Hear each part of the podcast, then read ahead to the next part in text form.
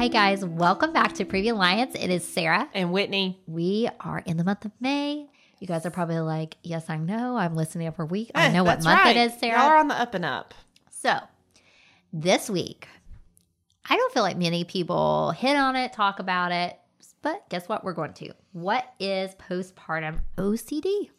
Okay, so postpartum OCD is not necessarily what people think of OCD being. So here's my little therapy soapbox Tell right me. here. So OCD does not mean that you want things organized. And I think I had, and I'm gonna be honest, I had that like conception of it. Yeah.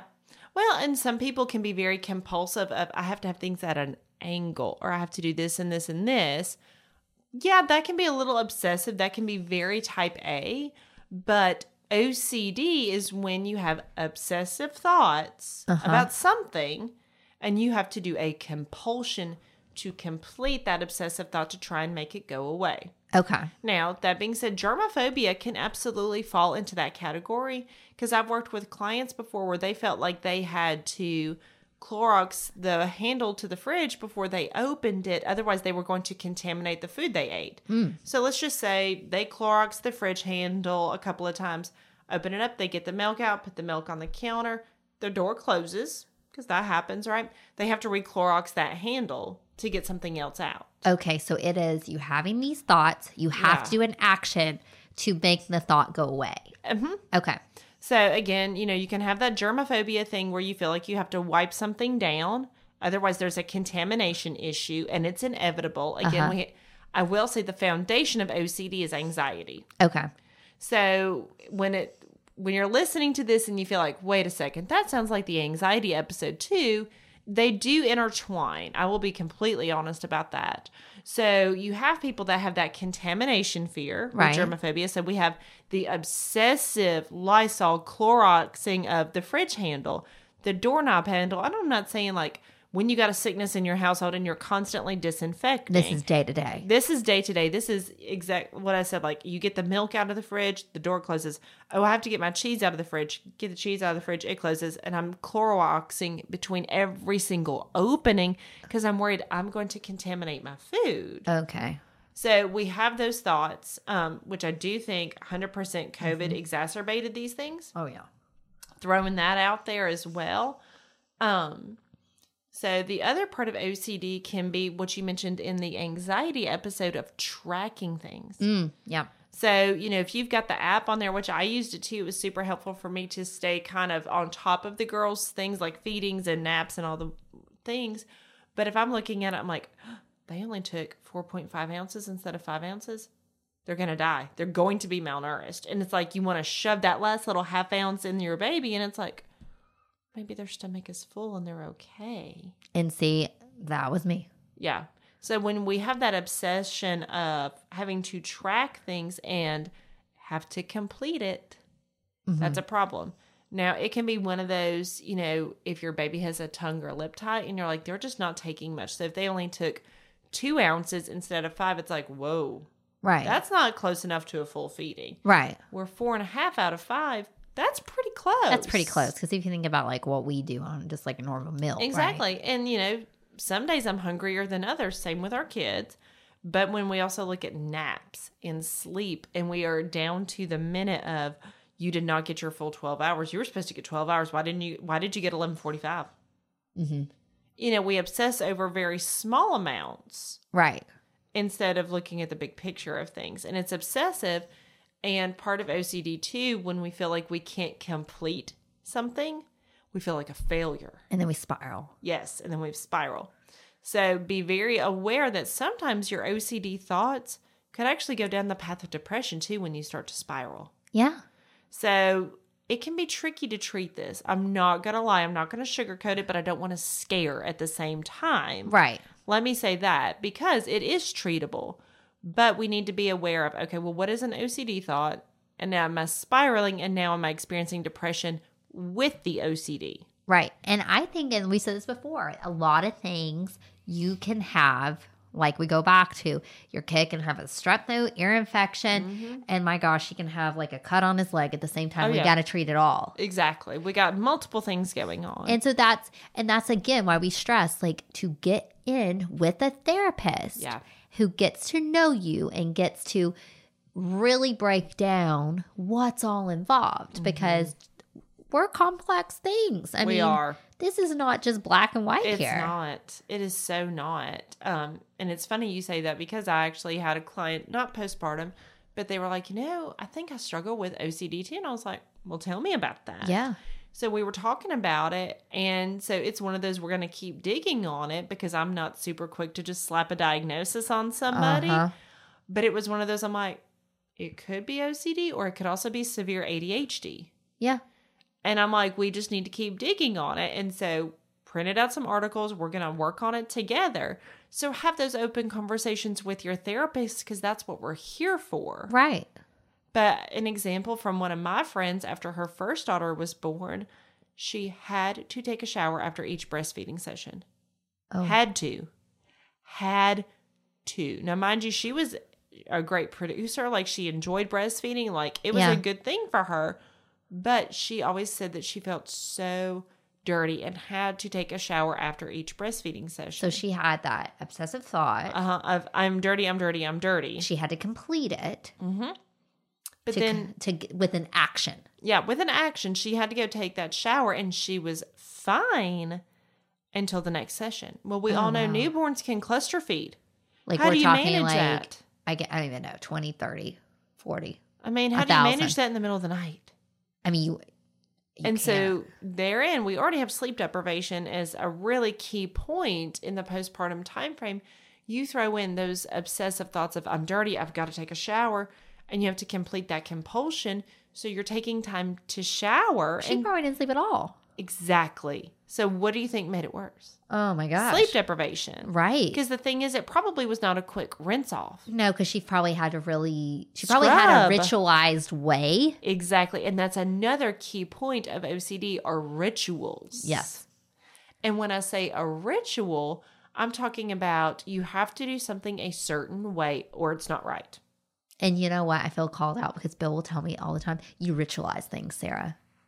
Mm. And I'm always just like, that's not true. And then I'm like, oh my God. Maybe. I do sometimes. Well, and again, Now I can let it go if it's not like that. yeah.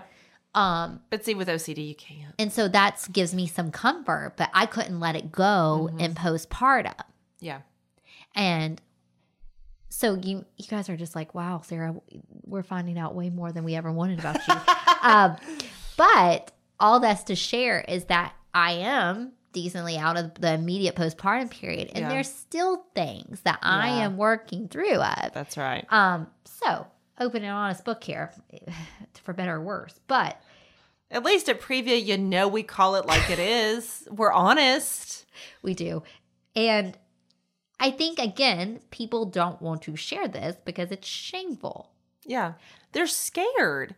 And OCD can also be a very scary place to be because it can be very confusing. You don't know why your brain is having all of these thoughts. You don't know why you have to complete these compulsions and obsessive thoughts. So you're scared Yeah. because you don't understand what's happening and you want it to stop, but you can't make it stop on your own. And how do you explain that? Because I'm sure at some point her her husband or partner was like, "Why are you getting into the shower every single time?" Or Well, and it was one of those. I know he worked outside of the home a good amount, like would travel and stuff for work. So I don't know that he knew the full extent.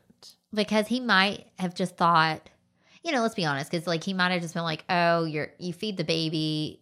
Sometimes the baby had re- my boys both had reflux. They threw it up on me, and you Oh, know, and you had to get in the shower. So he may have been like, "Okay, it's that," Yeah. but But in her head, Head. it was no, no, I'm, I'm dirty, Uh-huh. I'm dirty, I'm dirty. And and I haven't asked her this, so this part is speculation. Is I wonder if she felt like she had to be clean for the next feeding. and because I think that's like Again, a contamination. it goes back thing. to the danger towards the baby that we're trying to prevent and a protection mechanism for us or the child and i know ocd can occur during pregnancy as well Mhm. so you know and people will talk about it and i think people are like oh you're just trying to be extra cautious for the baby or Yeah. whatever and they may dismiss those but when it's overtaking your functioning of your life Mhm. and like a task Mhm. That is when it's like alarming bells of like, let's look into this, let's seek Mm-hmm. help for this because, you know, they say three to 5% of women experience this, but I think it's more like everything again, because we go back to Yeah. shame and just like dismissive of our feelings and like we don't know who to ask for help. Exactly. Um, because I think it's also to me what I think I ritualize saying is for control. So I think you have to learn how to manage the symptoms. Agreed. Absolutely. Because there's not going to be a medication for OCD. Uh huh. I will say if you do get a medication, it's going to be more anxiety based, Because it's which like is true. I mean, anxiety is kind of like this umbrella, mhm. and then here's your OCD, which I feel like OCD has more pretty heavy intrusive thoughts. It does because again, we have that inevitable of if I don't do this, this will happen. So like my friend, she felt like she had to take a shower in order to be clean for the next feeding because what if I'm dirty and I make her sick? Yeah.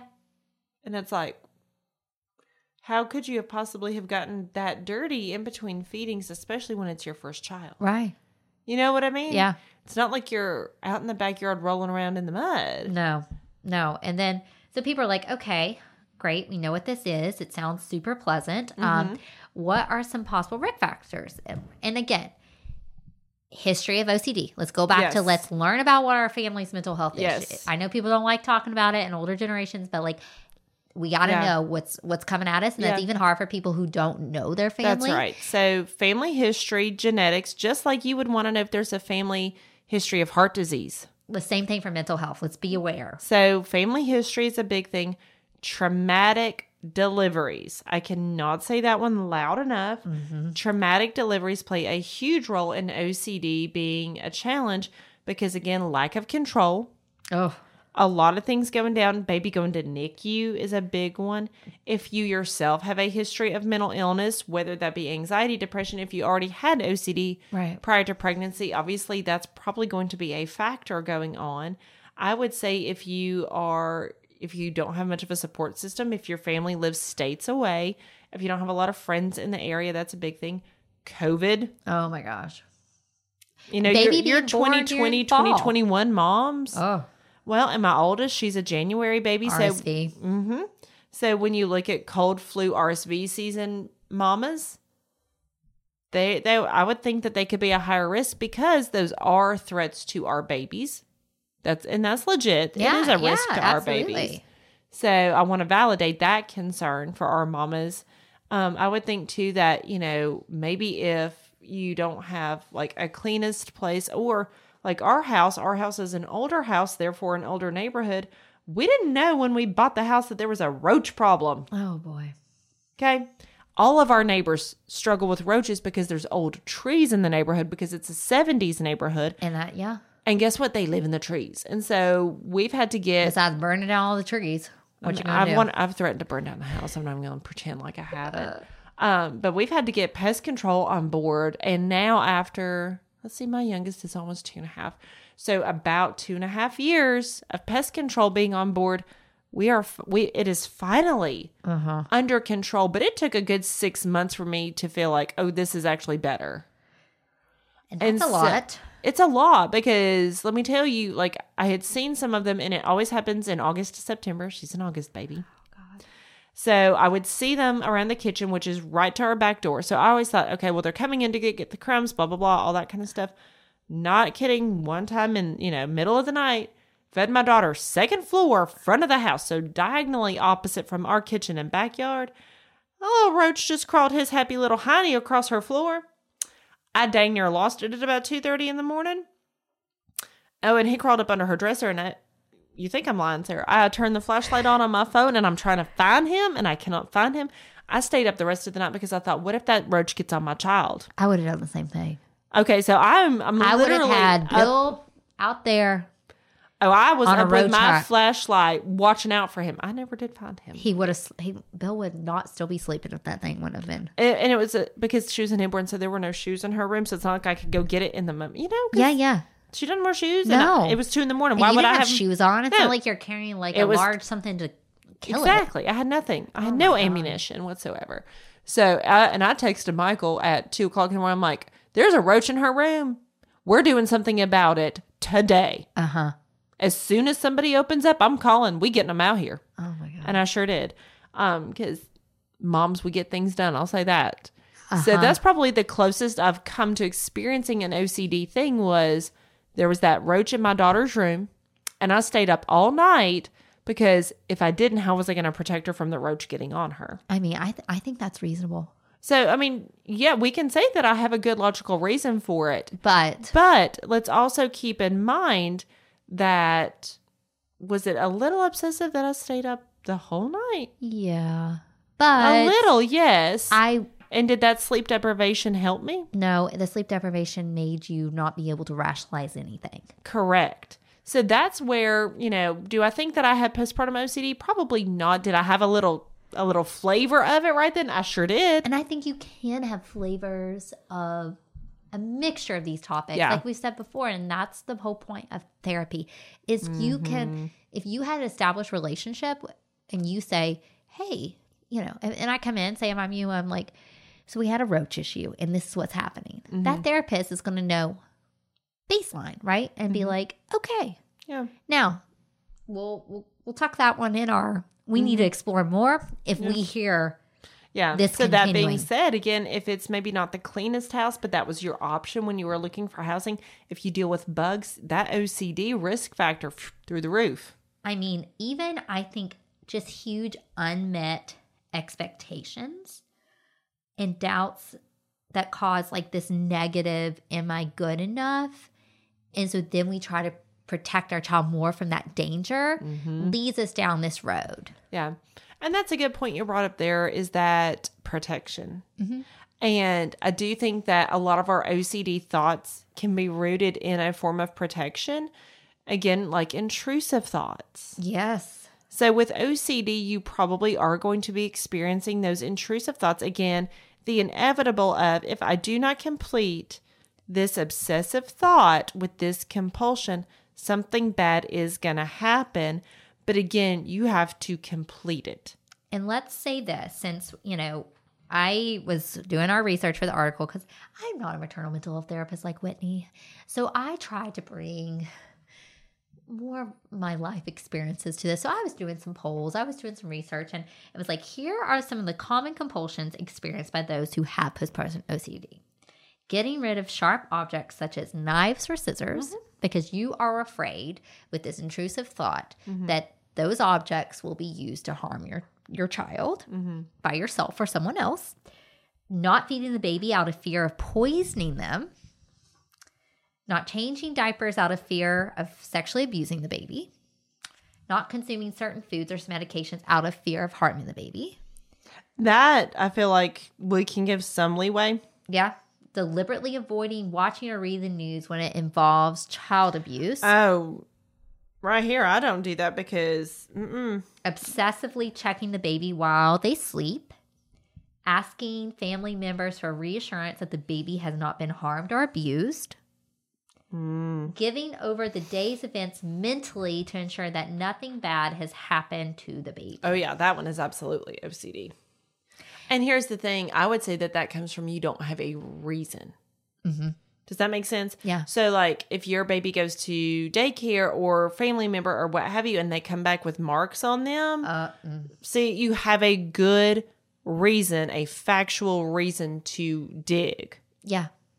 But We have is- a reason to do that. This is all these are like there is not like your kid has been physically injured or harmed. correct. Um, there is not someone threatening your child or you. This is not like you live in a situation where Mm-hmm. violence or abuse is expected or on the day to day. Yeah. This is you in your mind having these unwanted thoughts Mm-hmm. that it sounds bad to say there's no validity to it, but to you it Mm-hmm. we don't have like a it is. tangible reason. Right. And so if you, these, what we just talked through is you're going, that's me. And like, I'm sorry, but it's like, I understand when they're like, I don't want to admit I have to hide all the knives.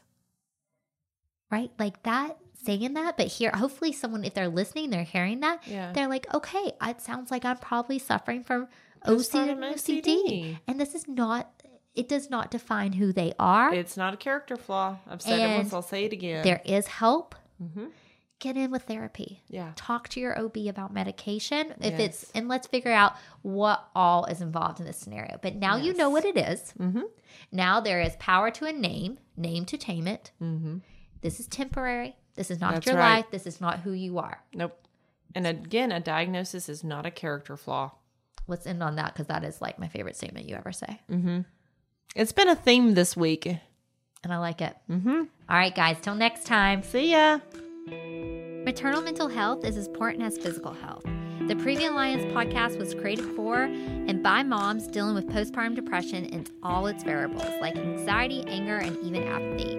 Hosted by CEO, founder Sarah Parkhurst, and licensed clinical social worker Whitney Gay, each episode focuses on specific issues relevant to pregnancy and postpartum. Join us and hear how other moms have overcome mental health challenges, as well as access tips and suggestions on dealing with your own challenges as moms.